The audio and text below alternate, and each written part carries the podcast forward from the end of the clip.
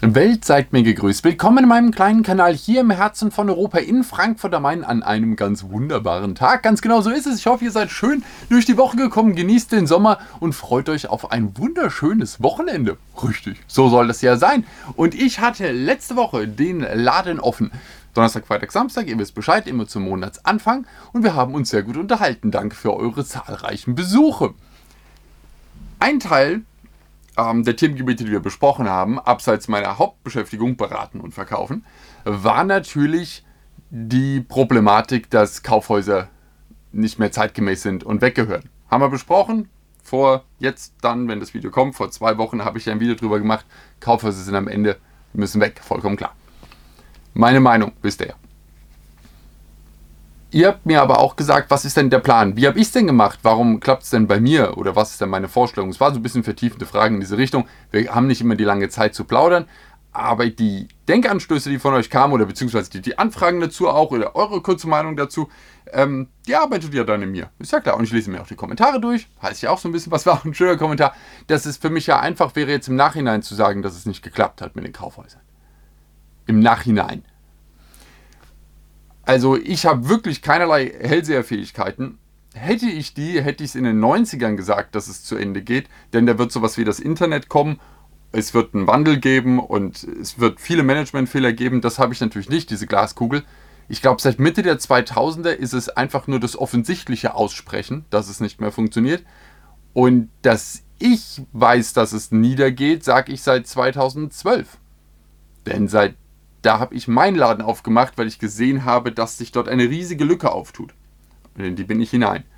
Deswegen seit acht Jahren erzähle ich vom Niedergang, also meine Taten sprechen davon, von diesem Niedergang der Kaufhäuser. Und ich glaube, seit sechs Jahren erzähle ich es bei YouTube.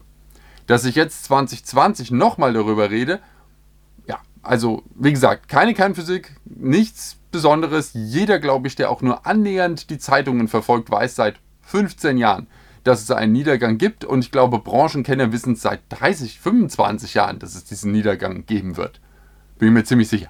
Ja, also wie gesagt, mein Konzept ist ja, was ja gefragt worden ist, wie habe ich es denn gemacht, warum äh, glaube ich denn, dass es so funktioniert und was denke ich denn, wie es gesamt besser gehen soll. Ja? Man soll ja nicht motzen, sondern man soll ja sagen, wie es besser geht. Oder wie zumindest ich mir vorstelle, dass es besser gehen könnte. Machen wir es mal so. Das ist ja mein Meinungskanal, ihr wisst ja Bescheid. Äh, dass die, die großen alternativlosen Wahrheiten kommen von Beratern und so weiter. Ich erzähle einfach, was ich denke. Und dann könnt ihr das mitnehmen, was ihr wollt. Und was euch unterhält, freut mich. Und was ihr denkt, Blödsinn, lasst ihr einfach weg. Das ist ja das Gute. Man holt sich aus allen Richtungen das Beste. Man pickt die Rosinen. Das geht bei Wissen, das geht aber auch bei Freizeitbeschäftigung, das geht bei fast allem. Rosinen picken ist was Tolles. Ich habe einen Einzelhandel, wie ihr wisst. Und für mich der, die, die, Hauptsache, warum die Kaufhäuser nicht mehr funktionieren, jetzt mal abgesehen davon, dass die Kundschaft zu alt wird und ausstirbt und dass es halt einfach andere, viel bessere Formen gibt und dass sich der Markt geändert hat, sind aber auch die wahnsinnigen Managementfehler. Wahnsinn. Sagen Leute auch, ich würde auf den kleinen Angestellten in den Kaufhäusern rumhacken. Nö. Die machen da ihren Job, der ihnen zugewiesen worden ist, von denen, die nicht besser, besser wissen, was sie ihnen beibringen sollten. Es sind Häuptlingsfehler, keine Indianerfehler. Ha? Ganz wichtiger Punkt, sage ich eigentlich oft genug, ihr wisst es. Die Kaufhäuser hätten den Markt, der jetzt von den bösen Großen, sie waren die bösen Großen, übernommen worden ist, hätten sie komplett kontrollieren können. Sie hatten ihn unter Kontrolle. Es sind reine Managementfehler, dass die nicht mehr da sind, die Kaufhäuser. Reine Managementfehler. Nichts anderes. Keine böse Politik, kein böser Wandel, keine bösen sonstigen Entscheidungen. Pure Management-Fehlentscheidungen in den letzten, sagen wir mal, 25 Jahren. Ganz massiv in den letzten 20 Jahren und katastrophal in den letzten 10 Jahren. Das ist sonst nichts. Gibt keinen anderen Grund. Mein Punkt darüber hinaus noch ist, und das ist das Wichtige, woher kommen denn diese Managementfehler? Ganz einfach, weil die nichts können. Es ist wirklich dramatisch. Guckt euch doch mal an, was passiert. Und es geht übrigens auch Richtung Politik, ist völlig wurscht. Sobald man in einem in einer Entscheidungsposition sitzt und witzigerweise nennt sich, nennt sich das auch so, ist ein Entscheider. Man ist ja auch auf Entscheiderebene unterwegs. Ich treffe mich ja nicht mit jemandem von einer anderen Firma, der danach erst noch nachfragen muss, ob das okay ist. Ich möchte mit demjenigen am Tisch sitzen, der die Entscheidung treffen kann. Das ist Entscheiderlevel. Ja, da trifft man sich. So, und dann redet man Und am Ende kommt was bei raus. Theoretisch. Fakt ist aber, ich glaube, jeder von euch, der in der großen Firma sitzt, weiß das. Und jeder, der mit großen Firmen zu tun hat, vor allem so als Dienstleister mal oder sowas, weiß das auch. Da ist niemand, der die Kompetenz besitzt, diese Entscheidung zu treffen. Das ist nicht mehr der Plan. Das ist auch, wird auch nicht mehr so gelehrt. Das ist nicht mehr die Sache. Der Punkt, warum ich selbstständig bin, warum ich hier mein Management allein mache, ist, dass ich entscheidungsfreudig bin. Ich möchte die Verantwortung übernehmen. Ich habe einen Plan, ich habe eine Vision, ich habe irgendetwas. Und dann gehe ich hin und mache es. So gut ich kann. Nach meinem besten Wissen. Das ist der Plan. Natürlich sind meine Pläne die besten. Wüsste ich von einem besseren Plan, würde ich ihn umsetzen. Mein Status quo ist das Beste, was ich habe.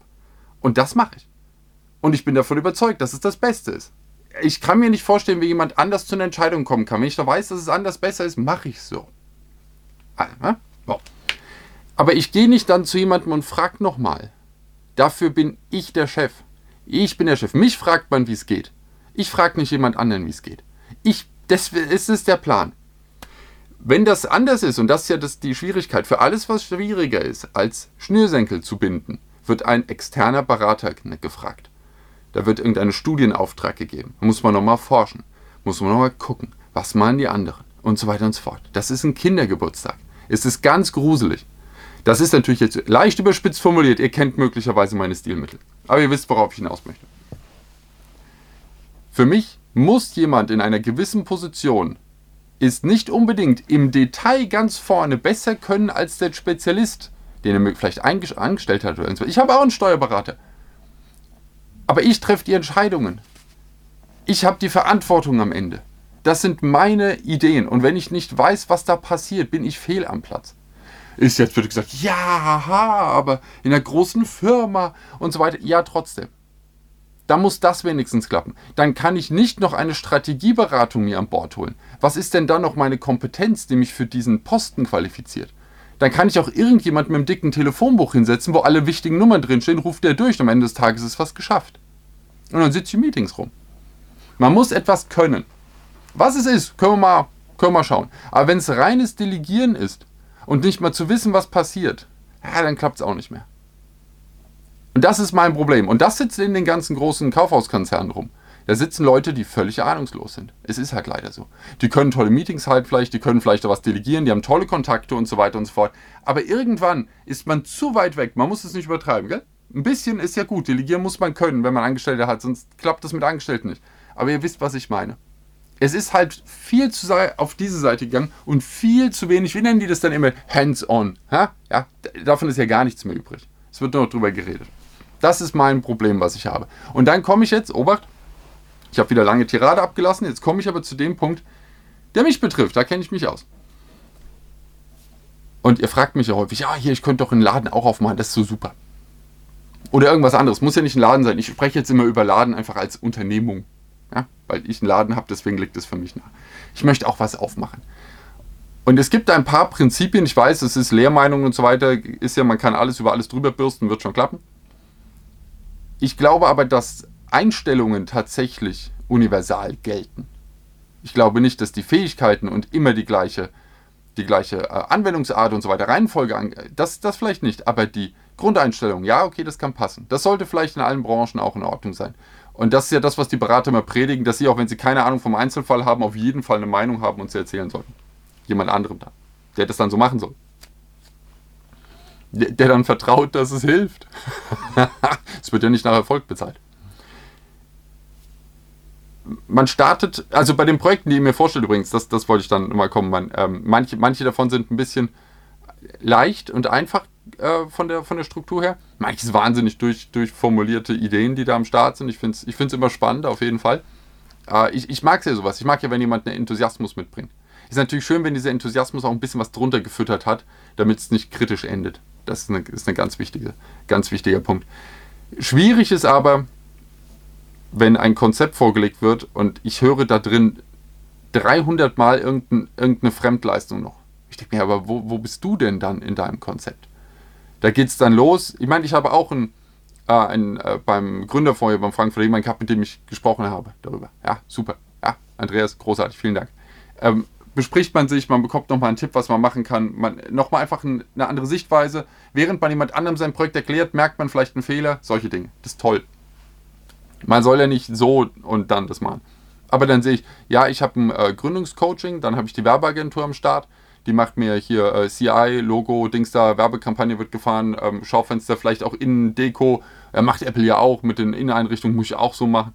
Äh, diese Geschichten gehen los. Dann brauche ich natürlich eine Putzkraft, die das ganze Ding fit hält, klar. Ähm, dann brauche ich ein, äh, so eine ja, modulartige SAP-Geschichte hinten dran für Warenwirtschaft und Rechnungen, Kundenkontakte und so weiter und so fort. Äh, klare Geschichte. Ähm, ich brauche Angestellte zwei, im, in der Doppelschicht wird, wird verkauft und so weiter, brauchen wir auch auf jeden Fall. Und dann weiß ich nicht, das ist so viel externes Wissen und Arbeitsleistung, dass halt eine, eine Gründung für mich, wenn du nicht ein Produkt hast, was du für 1 Euro einkaufst, für 500 verkaufst und die Leute stehen da für Schlange, wird es eng. Das wird eng. Am Anfang, und das ist ja das Schöne, deswegen, wie gesagt, gilt für mich. Ich möchte ja alles machen. Und am Anfang ist der Laden so klein, da kann man auch noch alles machen. Und man muss es noch nicht mal richtig gut können. Weil ich denke mir, ich kann alles irgendwann schaffen. Ich brauche vielleicht lang, bis ich ans Ziel komme, aber ich werde das Ziel erreichen. Am Anfang des Ladens hat man noch nicht so viel Kundschaft, da hat man Zeit. Dann kann man länger brauchen. Man ist nicht der schnellste Fensterputzer. Aber das Fenster wird am Ende sauber sein. Ich habe halt lange gebraucht, das sah stümperhaft aus, aber es wurscht. Am Ende habe ich den Job gemacht. Genauso ist es vielleicht beim, ähm, beim Strukturieren der, der äh, Verkaufsräume. Ich habe halt dann da gesessen und habe langsam meine wenigen Kunden am Anfang beobachtet, wie sie rumgelaufen sind. Und dann habe ich meine Fehler gemerkt. Und dann kann man sie ausbessern. Das geht ja. Es ist ja nicht am Anfang ein Riesenerfolg. Und da wächst man langsam. Und am Anfang macht man ja noch alles tatsächlich allein. Die Einnahmenüberschussrechnung kann man auch noch allein machen. Wenn man dann anfängt zu bilanzieren, wird schwierig. Aber, und jetzt kommt ja wieder der Trick, dann ist man ja schon groß geworden. Dann ist man ja schon einen Schritt weiter. Und dann kann man auch was, wenn dann irgendwann so viele Kunden da sind, dass man nicht mehr die Zeit hat, morgens und abends auch noch ein bisschen was zu putzen, dann hat man vielleicht auch schon genug erwirtschaftet, dass man eine Putzkraft haben kann. Das ist ja ein langsamer Wachstum. Und das hat ja bei mir genauso funktioniert. Die sagen ja, ja, mit deinem Laden, aber das ist ja der YouTube-Kanal. Ja, aber der Laden war ja zuerst da und war erfolgreich. Dann kam der YouTube-Kanal. Jetzt ist der Laden ja so klein geworden. Er ist immer noch erfolgreich, aber nur noch in wenigen Tagen offen. Aber das, das Konzept, diese Idee, dass man erstmal alles an sich reißen möchte, dass man da seine, dass man die Wertschöpfungskette voll mitnimmt. Man ist bei allen Punkten dabei. Das ist dann der Erfolg, der mit meinem Laden in den 90ern nicht geklappt hätte. 2000 hätte er noch nicht geklappt. Weil ich es allein noch nicht hätte schaffen können. Da war noch die Computerunterstützung nicht gut genug. Ich hätte noch nicht die Cloud-Dienste gehabt. Ich kann mittlerweile, egal wo ich bin, meine Arbeiten komplett erledigen. Vollständig. Ich muss nur für die Warenannahme da sein. Aber ansonsten kann ich alles von überall machen. Und ich kann es sehr schnell und effizient. Früher hat man wahrscheinlich für meinen Laden drei Leute gebraucht. Jetzt nochmal die Idee, dass ich meine, meine Wochenstunden halt, meine Arbeitszeit halt ins Absurde getrieben habe, dass man halt dann auch noch immer im Laden steht. Klar kann man dann Verkaufskraft reinstellen. Aber dann kommt man vielleicht über eine schwierige wirtschaftliche Phase nicht wirklich drüber. Und wie gesagt, ich, ich mag das Angestellten-Dasein nicht. Ich möchte auch keinen Angestellten haben. Ich möchte Partner haben, mit denen ich arbeite. Das ist für mich ein anderes Konzept. Aber das bin ich. Vielleicht habt ihr gerne Angestellte. Super. Ist ja, ist ja absolut eure Sache.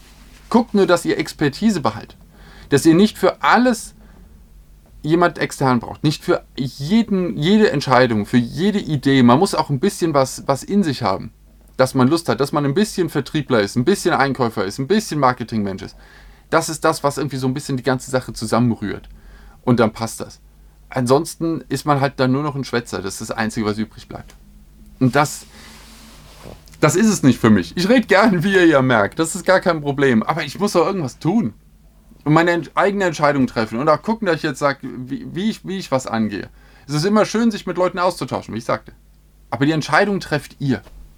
Ihr macht das. Ich überlege, sagt ihr mir auch, ja, mach doch hier äh, T-Shirts, äh, Kappen, keine Ahnung, was weiß ich, mach alles mögliche an Merch und so weiter. Alle wollen es haben.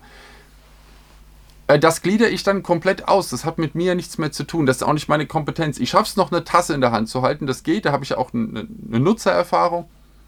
Aber beim Material, wenn das nicht so ein Shirt ist, weil ich schon immer habe, wo nur noch mein Logo drauf kommt, aber da muss ich mit dem Hersteller dann sprechen. Aber ich weiß auch nicht, wie das alles hinten dran geht. Das ist eine Schwierigkeit. Und da merke ich, was passiert, wenn man in einem Konzern sich auf Bereiche einlässt, von denen man nichts versteht. Das ist einfach wahnsinnig zeitraumend und dann kann man nur noch über externe ähm, Leute gehen. Und dann geht's vor die Hunde. Das ist so. Bei sowas geht es dann mit mir an, an, an Partner Da kann man dann sagen, das läuft dann, Steff zum Beispiel kann, kann Sachen dann machen und das ist dann ihr Ding und da ist sie dann gut und kann das. Und ich bin raus. Und dann funktioniert das wieder. Und ich glaube, diese, äh, ich, ich mag das ja, ich will ja auch mal irgendwann in die Herstellung von was gehen. Ich muss aber erst doch wissen, was ich kann.